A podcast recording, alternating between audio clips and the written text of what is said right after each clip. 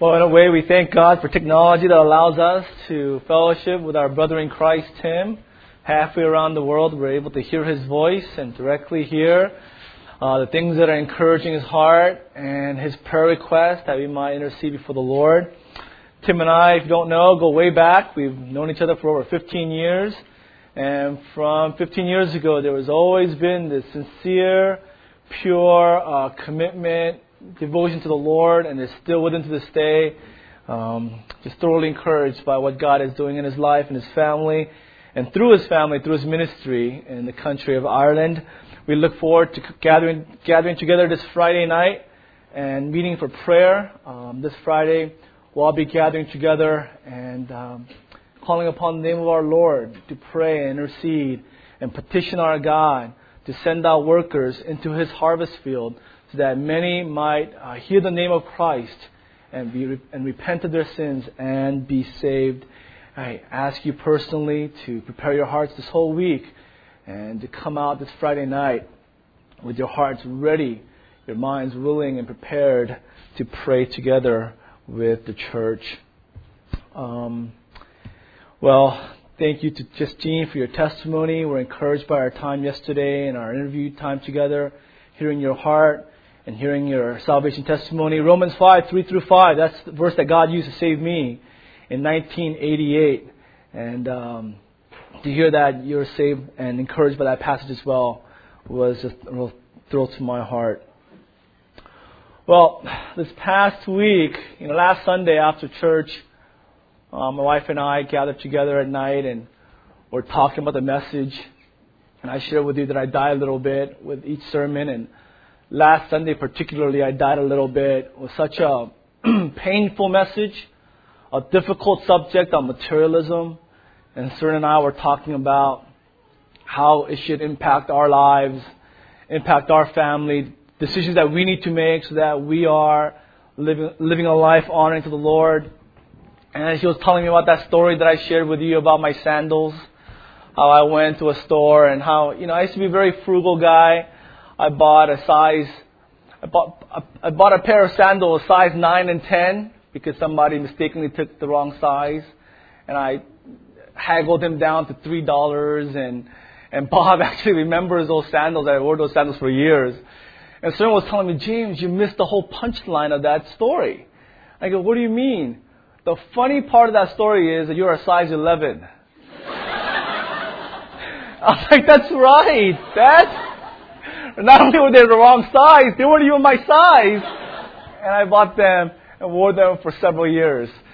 So I couldn't let that pass without me sharing that. So redeeming it this morning. Well, this whole week I was um, somewhat limping in a lot of that study about materialism and realizing that this is the last Sunday for our missions month. I was hard pressed. I wanted to preach a message on evangelism and missions. And this past Wednesday, Pastor Marcus invited me to come out to Irvine CCF and asked me to preach on Isaiah chapter 6. And um, I went to the students there, and I went long actually, I think, and they had to cancel small group time because I went so long. Over an hour on Isaiah chapter 6. And I saw a direct parallel between Isaiah chapter 6 and Matthew 28. So I want to start by just reminding you of Isaiah's encounter with the glory of the Lord and his subsequent response. And with that foundation, we'll go into Matthew 28. In Isaiah chapter 6, Isaiah enters the temple of God with a heart that is despondent, a heart that is lowly and broken, because King Uzziah, a king that reigned for 52 years, and he was a good king, over the uh, southern kingdom Judah. He did a great job of raising that nation, securing its borders, raising up a prosperous economy. He died that year. And because their king had died, the nation was somewhat uncertain concerning its future. The en- their enemies were growing in strength. Therefore, uh, Isaiah enters that uh, temple with his heart broken. And he says in verse 1, In that year I entered the temple and I saw the Lord. And in verse 1, it's the word Adonai. It's not the Lord Yahweh. He says, I entered the temple and I saw the king. I saw the true sovereign, the true authority. We had looked at King Uzziah, a human king, and hoped in him, trusted in him. But when I entered the temple of God, I saw the true king, the Adonai, who is Yahweh. And we see, and he describes the, the grandeur, the majesty, authority displayed by Yahweh in the temple. He is seated on a throne, a kingly throne. He is high and exalted, and the train of his robe fills the temple of God. Isaiah continues and he says that the glory of God was uh, manifested further by the angels, these seraphs. They were flying around the throne of God the King. These angels were flying with six wings. With two wings they were flying with two wings and a sign of, sign of humility, they were covering their feet. And with two wings, they're covering their eyes. And we have to ask the question, why were they covering their eyes?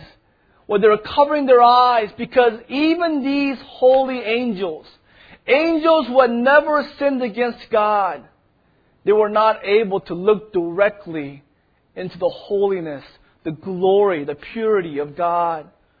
They covered their eyes. They could not look at God directly, but they cried out with their voices. And with most beautiful song, they cried out, Holy, holy, holy is the Lord God Almighty. The whole earth is full of His glory. It was the most beautiful song. It was their declaration, their proclamation that our God whom we serve is a thrice holy God emphasizing his essential attribute, that above all other attributes of God, he is identified by this core attribute of holiness.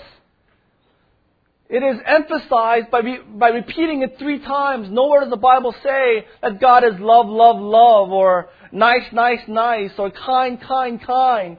But twice in the scriptures, in Isaiah 6 and Revelation 4, it is declared that our God is a thrice holy God.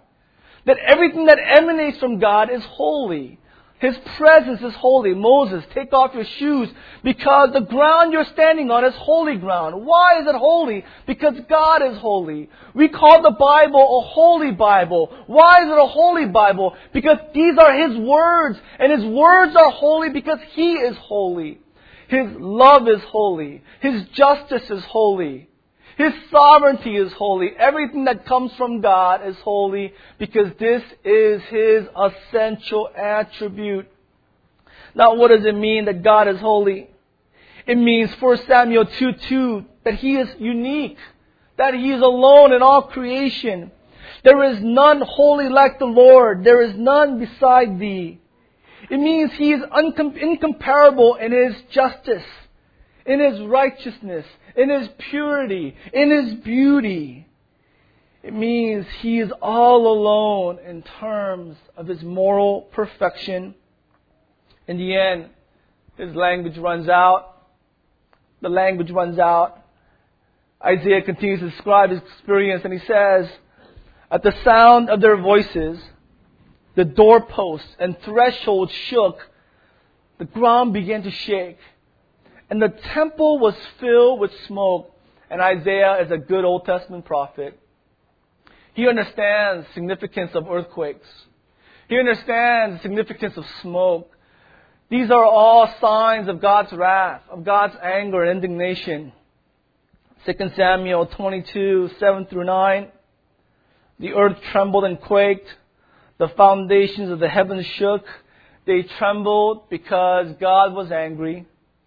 Smoke rose from his nostrils. Consuming fire came from his mouth. Burning coals blazed out of it. So the earth shaking and smoke were all indicative of God's anger, of God coming into contact with sin, and God having a visceral, repulsive response to sin. And indignation, wrath being provoked by man's sins. And so here is where Isaiah experienced more than God's glory, more than God's majesty, sovereignty, and holiness. Here, Isaiah experienced God's grace.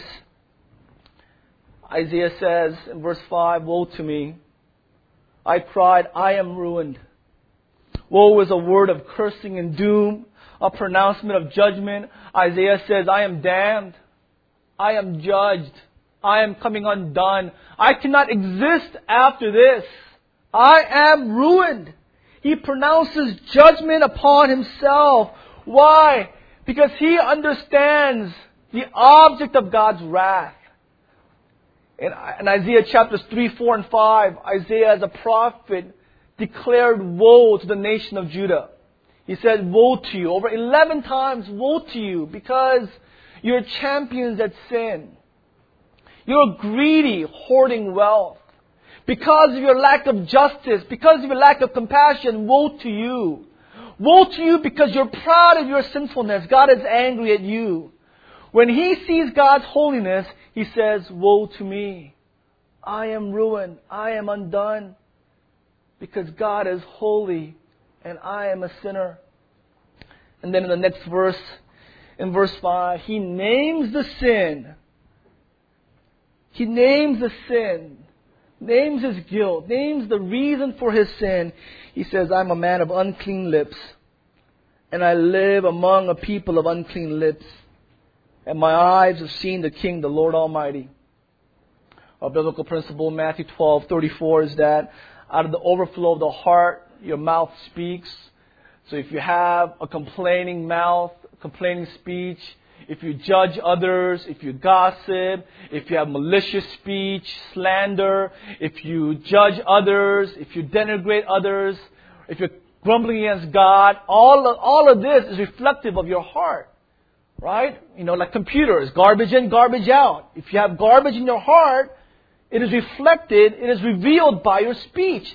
And Isaiah says, I know I have a sinful heart because of my speech. My speech reveals that the core of my being, the essential uh, instrument of my body that gives me life, that the control center of my heart, of my soul, my heart, reveals that I am a sinner Therefore, I am undone. My heart is filthy, full of sin. At the core of my being, I am a sinner. When God sees me, He is not happy. When God sees me, He is angry. He is infuriated because of my sinfulness. That's the question about, think about this. Apart from Christ, what do you think God's disposition is when He looks upon you? When He sees your heart? Do you believe it's any better than Isaiah? Do you think God is happy when He looks at us apart from Christ? No, God is as just as angry, if not more, when He sees the sinfulness of our hearts. Well, Isaiah experienced God's grace, though. Verse 6 Then one of the seraphs flew to me with a live coal in his hand which he had taken with tongs from the altar. With it he touched my mouth and said, See, this has touched your lips. Your guilt is taken away and your sins atoned for. That word atonement is a beautiful word. We need to one day do a word study on atonement. It means to wipe clean. It literally means to wash away.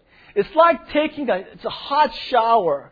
And God is washing away all our sins where we are white as snow. Though our sins were red as crimson, it was deep, stained red, God atones for our sins and we're white as snow.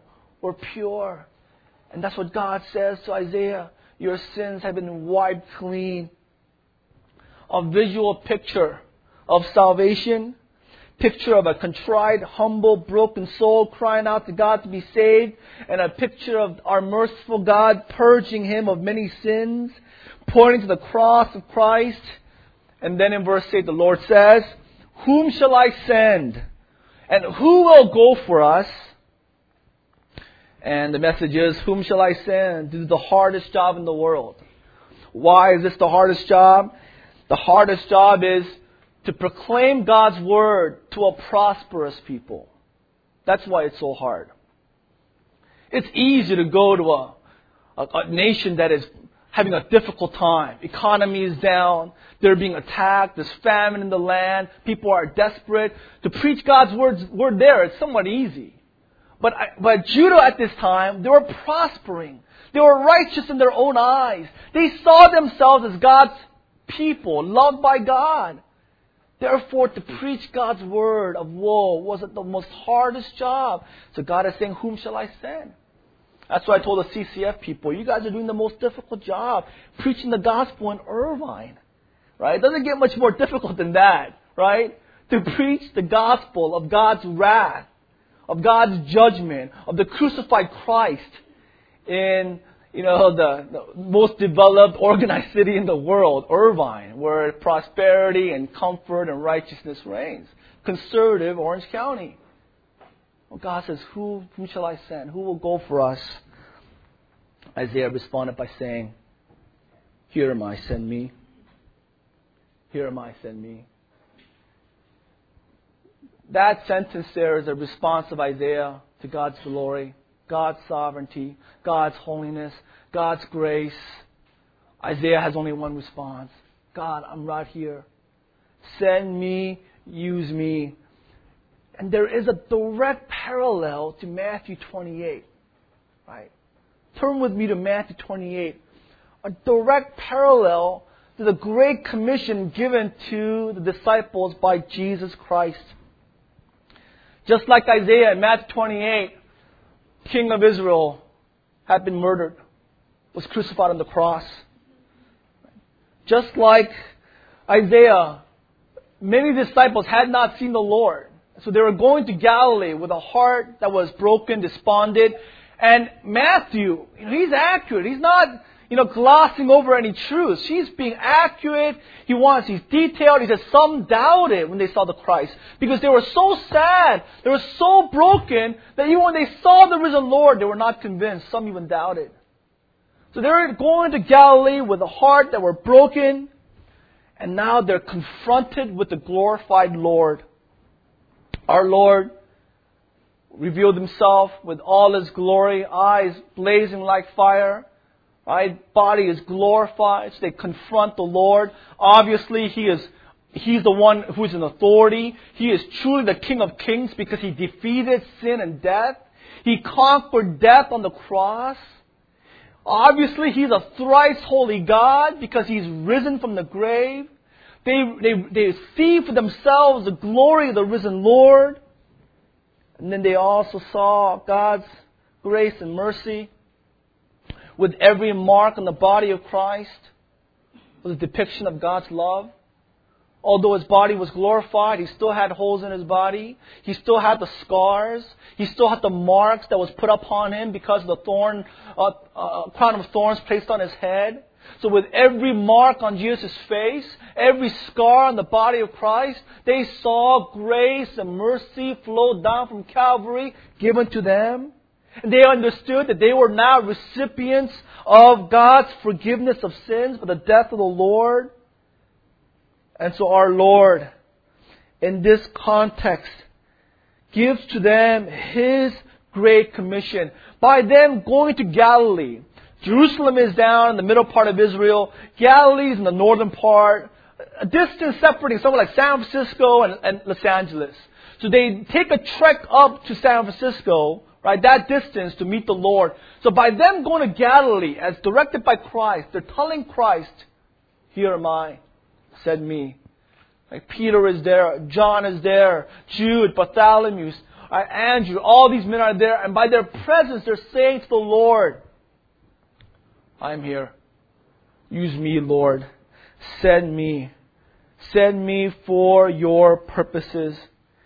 And here we find in Matthew 28 our Lord's great commission given to the disciples and given to all Christians throughout church history until the end of time. And so as Christians today, we are under that same commission, same directive, same order. These are the last commands of Jesus Christ to the church. Therefore, these are commands given to us directly. It is a passage that we must understand. I plead with all believers. That is a passage that we must understand. Deep down in my heart, I wish that every person in our church fellowship could hear, understand, and submit to these uh, truths, to this commission. If a Christian understands the whole Bible, and yet they neglect, they misunderstand, or they ignore Matthew 28, 19, and 20, they missed the point. Right? I mean, they've missed the point of like we study Gospel of John, and at the end you don't understand the Great Commission. You misunderstood. You missed the point of the whole Gospel of John. Our four and a half years studying the Gospel of John was, in a sense, all for naught, all in vain, all for nothing. You don't submit to the point of the Gospel of John, point of Matthew, Mark, and Luke. In fact, point of the whole of Scripture, Old and New Testament.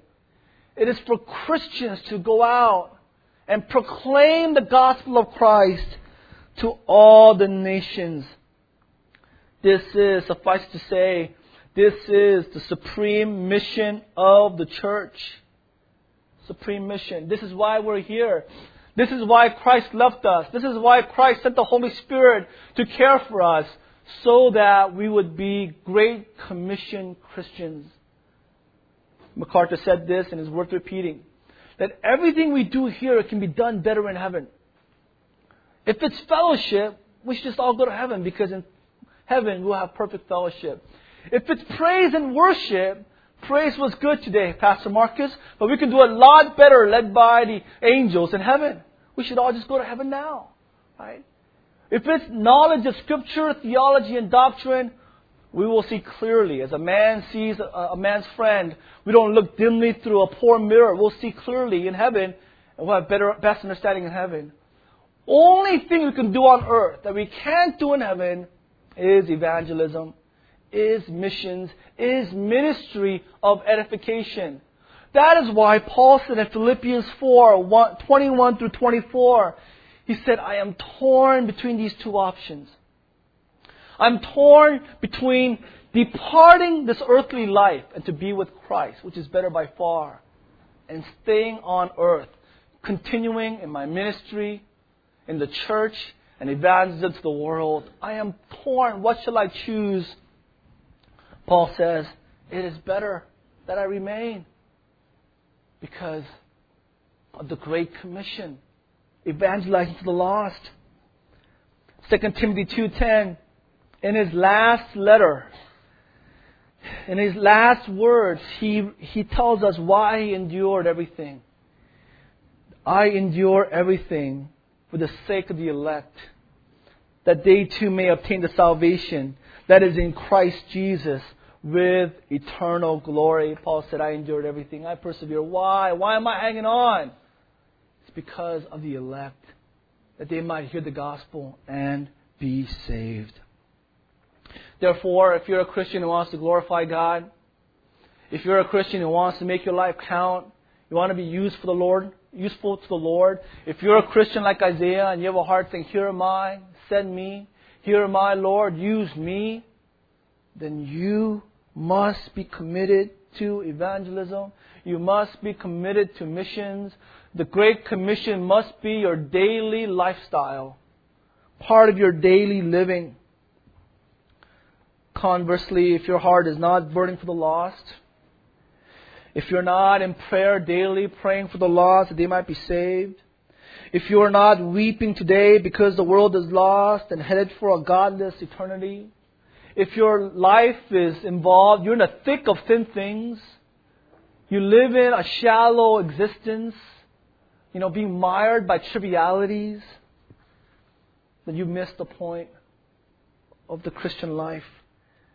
The church throughout the world is charging the enemy lines, living and dying for the gospel, and you are focused on trivialities, focused on the wrong things. That's why one of the purposes of our interviewing our missionaries is to hear with their own voices. Hear them on the front lines, living and dying for the Great Commission. And so that it would remind us to be focused on the right things. Well, let's go to the text. Let's look at the Great Commission. Look at verse 19. Christ, Christ says, therefore go and make disciples. Now, key word there is therefore. Telling us that our evangelism, our making disciples, baptizing believers, and teaching believers, they are all based upon this pre-established truth that Christ reigns. That Christ is King of all kings, Lord of all lords that he is the sovereign ruler of all creation. Christ said that he has been given all authority in heaven and on earth. Given by God to Christ. Perfect tense, once for all. Given to Christ, never to be taken, up, taken back again. Christ has exousia in the Greek. He has supreme power, but also the legitimate authority Right? Some people have power but not the legal right. Christ has both. He has the power and he has the legal right over all creation. And that is the basis for our evangelism, for our work in missions. Our, our work is prompted by the knowledge that Jesus is sovereign that the destiny of all men are in the hands of Christ, that He is the Lord of the harvest. We're not going out there and rolling the dice and hope this thing works out. You know, hope my life is not in vain. Hope I don't give my life in this ministry thing, evangelism, and at the end it was all for vain, all for naught. That is not our motivation as we go into God's work. We run into God's work knowing that God is sovereign, that Jesus is in complete control and He has sovereignly ordained these things to be. He will establish His church. His work will be done in and through us. And with that knowledge, He gives us this charge, verse 18. Therefore, go and make disciples of all nations. Now, this is where Maybe our basic knowledge of the Greek is helpful through our understanding of the Greek tenses, uh, mood and voice. We understand that the main verb of the sentence is in the make disciples. Go is a participle, a correlating participle that goes with baptizing and, ba- and teaching. The main verb, the main command, the main imperative is make disciples.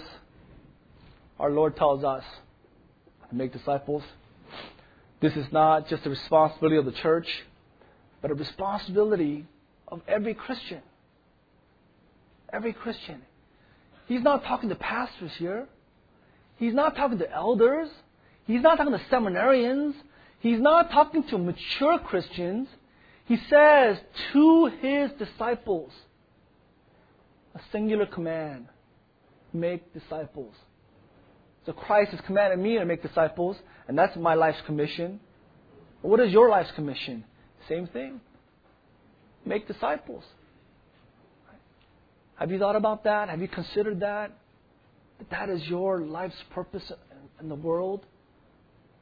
And note what Christ did not say. He did not say make believers. Go around and convince people. Right? Give them evidences. Right? Give them logical, philosophical arguments so that they would believe in me right? Or make church attenders. Or make Christian nations, right? Make America into a Christian nation, right? Go to Iraq and make it a Christian nation. Or go to China and so forth. That's not what Christ said. Christ said, make mathetes, Greek word, disciples. The idea is uh, apprentice, right? You get that understanding now, the TV show, right, with Donald and, you know, who wants to be Donald's apprentice?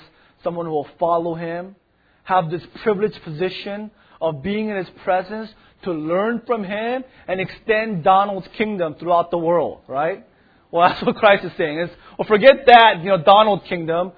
Expand Christ's kingdom. And it's not an earthly kingdom, not a physical kingdom, but in the hearts of man. Teach them the gospel. Proclaim God's truth the power of God that saves, expand God's kingdom in the hearts of people throughout the world. Christ was telling them, and He's telling us to raise men and women of God who will know the truth of God and follow Christ lovingly and faithfully. Disciples who will obey Christ, John 8:31. Disciples who will cherish Christ above all human relationships. That is what a disciple is, right?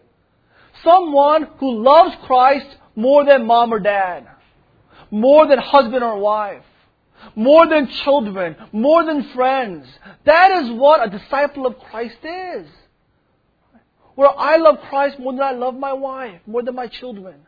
My wife as well, and everyone here. We love one another. We strive to be good sons and daughters, good husbands, good wives.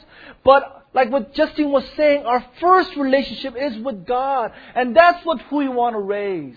Men and women who will love God more than life itself. Luke 9:27 who will carry his cross, deny himself and follow after him. Who would, who would be willing to lose his life for the sake of Christ. Luke 9:24 and 25. A man or woman who will not be ashamed, public, will not be ashamed, will not consider it an embarrassing thing to be aligned with Christ. In fact, it would be his honor, his prize, his privilege to be aligned with Christ. That is disciple. That is our mission. Each and every one of us, we are called to make disciples personally in our lives. One important qualifier is to make disciples of all nations. The, Greek word is ethnos, ethnicities, ethnic groups. That we must not be uh, have tunnel vision and focus on any any group of people ethnicity wise that we owe the gospel to every single person. We can't, we must not target anybody. Right? We're open. We preach the gospel to everyone because God's desire, 1 Peter 2 9, is that all men might be saved. That's the main command, and here are the three participles. The first participle is simple go. Right? Go as you are going. We must go. Right? We must go. I remember evangelizing many years ago, and I was talking to this guy, and he was just, he was talking to me, but he was offended. He was not cooperating with me. I'm trying to share the gospel, and he's not helping me out here. And he's like, why are you guys out here? You know, bothering us. He was at a park. Why are you coming into my space, you know, to tell me about this news? Why don't you guys just wait for people to come to you? And I said, because you guys never come.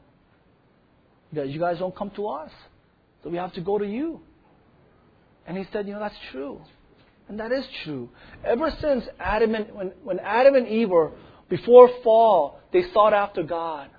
They had fellowship with God. Soon as Adam and Eve sinned, what did they do?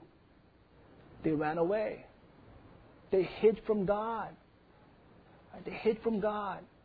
That's why Romans 3 says, No man seeks after God. In fact, all men, because of the shame of their sins, they're humiliated, they feel guilty, they feel embarrassed, they run from God.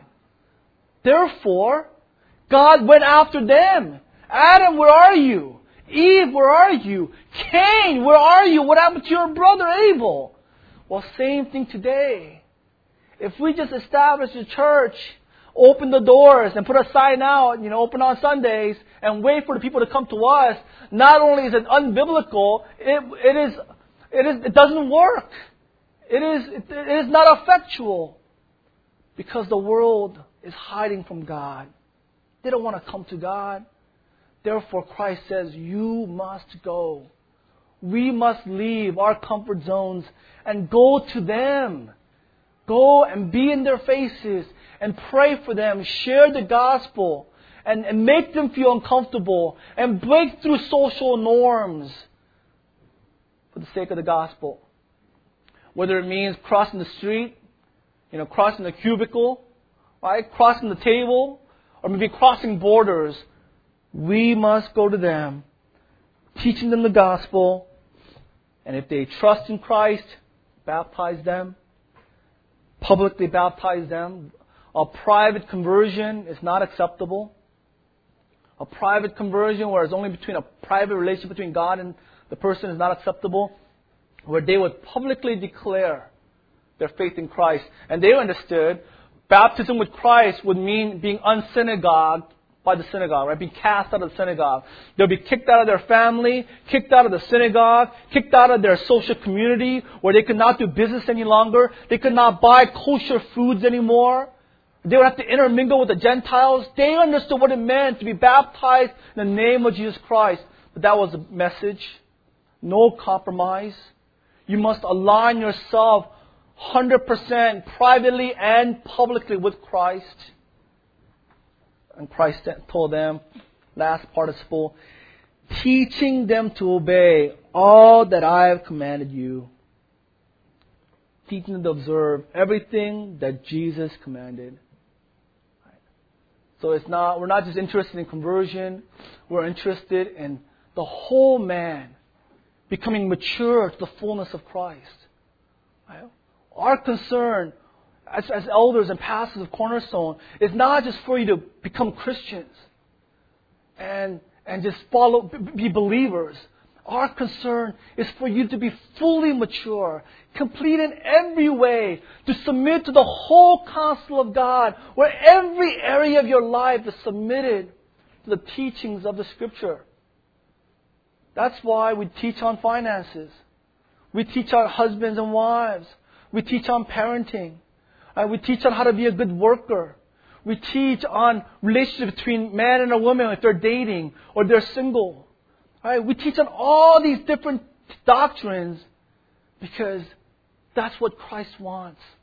Mature believers who will reflect God's beauty and glory in the most complete way to this world teach them everything. This tells us, some churches say, oh, there are important doctrines and unimportant doctrines.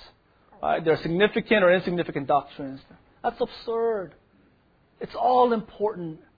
Every word, every command, every instruction given by Christ is important. If it wasn't important, He, wouldn't have, he would not have given it to us. Our, our responsibility is to pass that truth down to our disciples and here is Christ's promise, verse 20.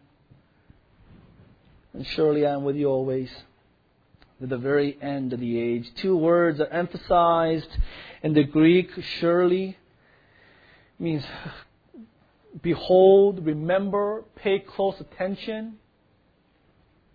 And I, the pronoun I, I am with you always to the very end of the age. Wherever we go, whatever we do, Christ promises us He will never leave us. He will never forsake us. He will be at our side, helping us to do His work. Three closing thoughts for us. Isaiah's commission was very difficult.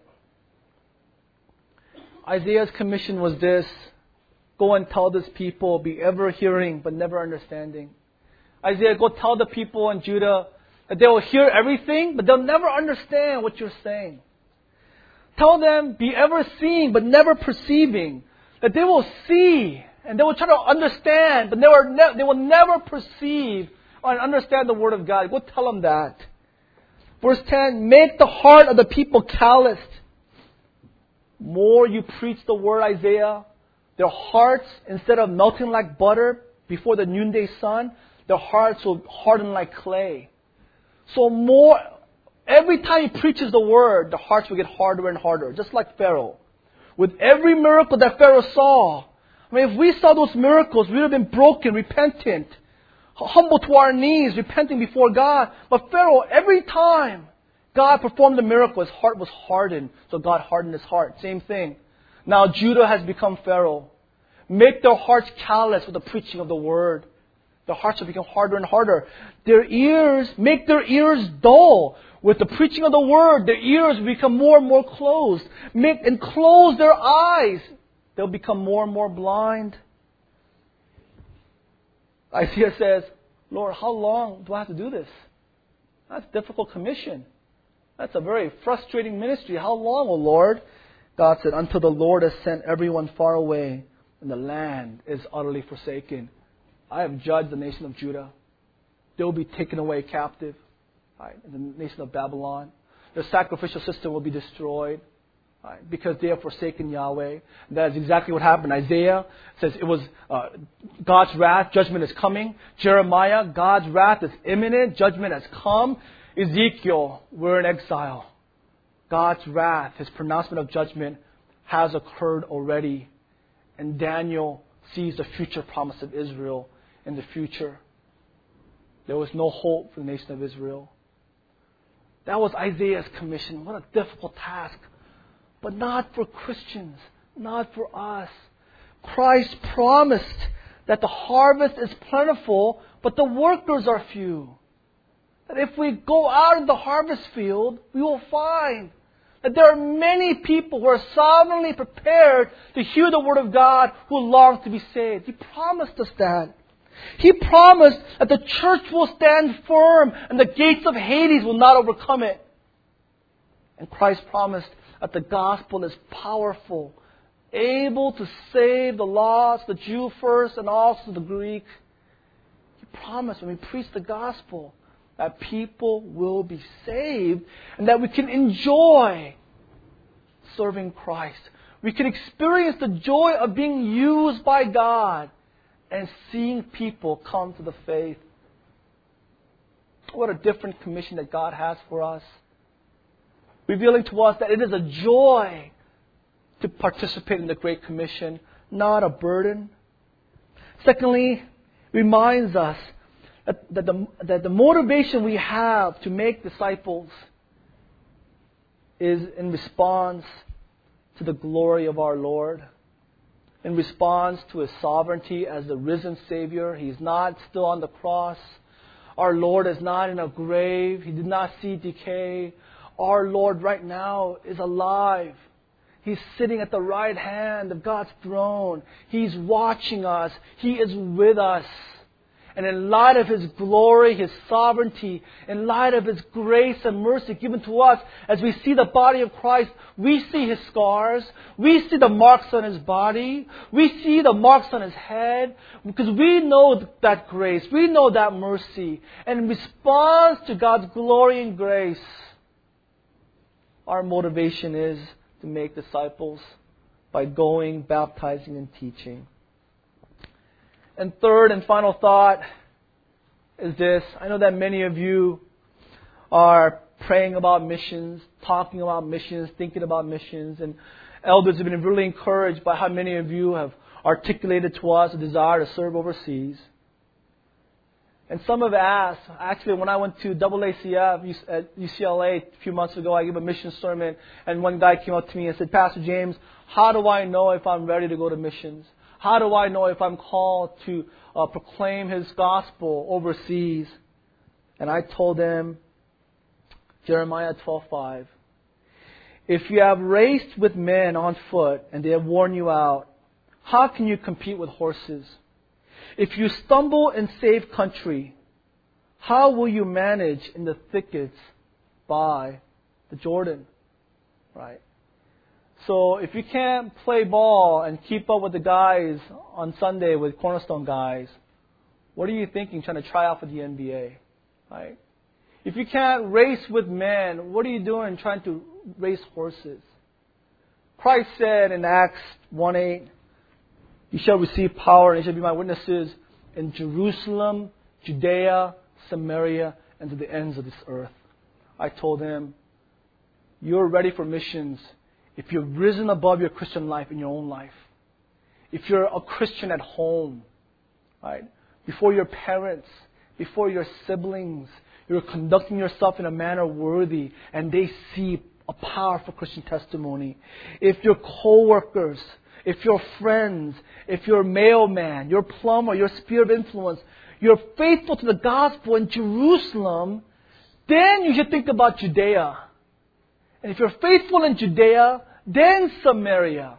After you proclaim the gospel in Samaria, then to the ends of the earth. You want to be a missionary? You want to go overseas? Then be faithful in your own life. To the non believers that are in your life right now, are you witnessing to them? Are you praying for them?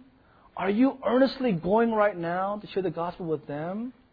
you are getting ahead of yourself, thinking about Czech Republic or Kazakhstan or, or, or, or, or Ireland if you're not doing it here. But if you are doing it at home, if you are faithful, if you are living the Christian life and you're impacting souls for the gospel, then the Holy Spirit is confirming that God will give more to you and enlarge your scope of ministry, or maybe one day it'll reach the ends of the earth. Let's pray.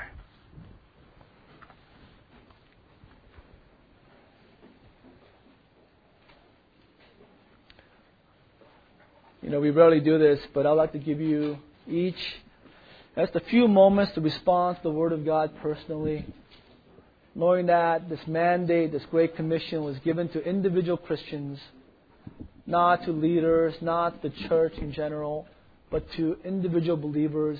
That you stand before the Lord individually. How will you respond? What is your response to the Lord this day?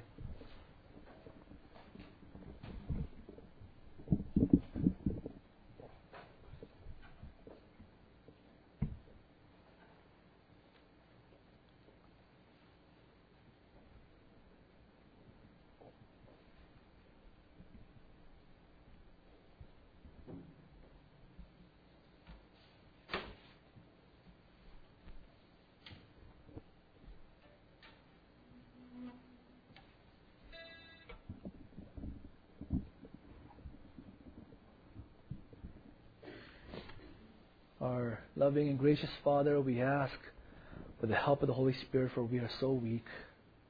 We are so carnal, worldly, and shallow. We're so petty in our in our lives, in our perspective, in our mindset. We are so selfish, Lord. Lord, with the help of the Holy Spirit, open our eyes to be reminded and to see the glory of the risen Lord, that He is alive today that He is sitting at the right hand of the glory. He is watching us, that He is with us now.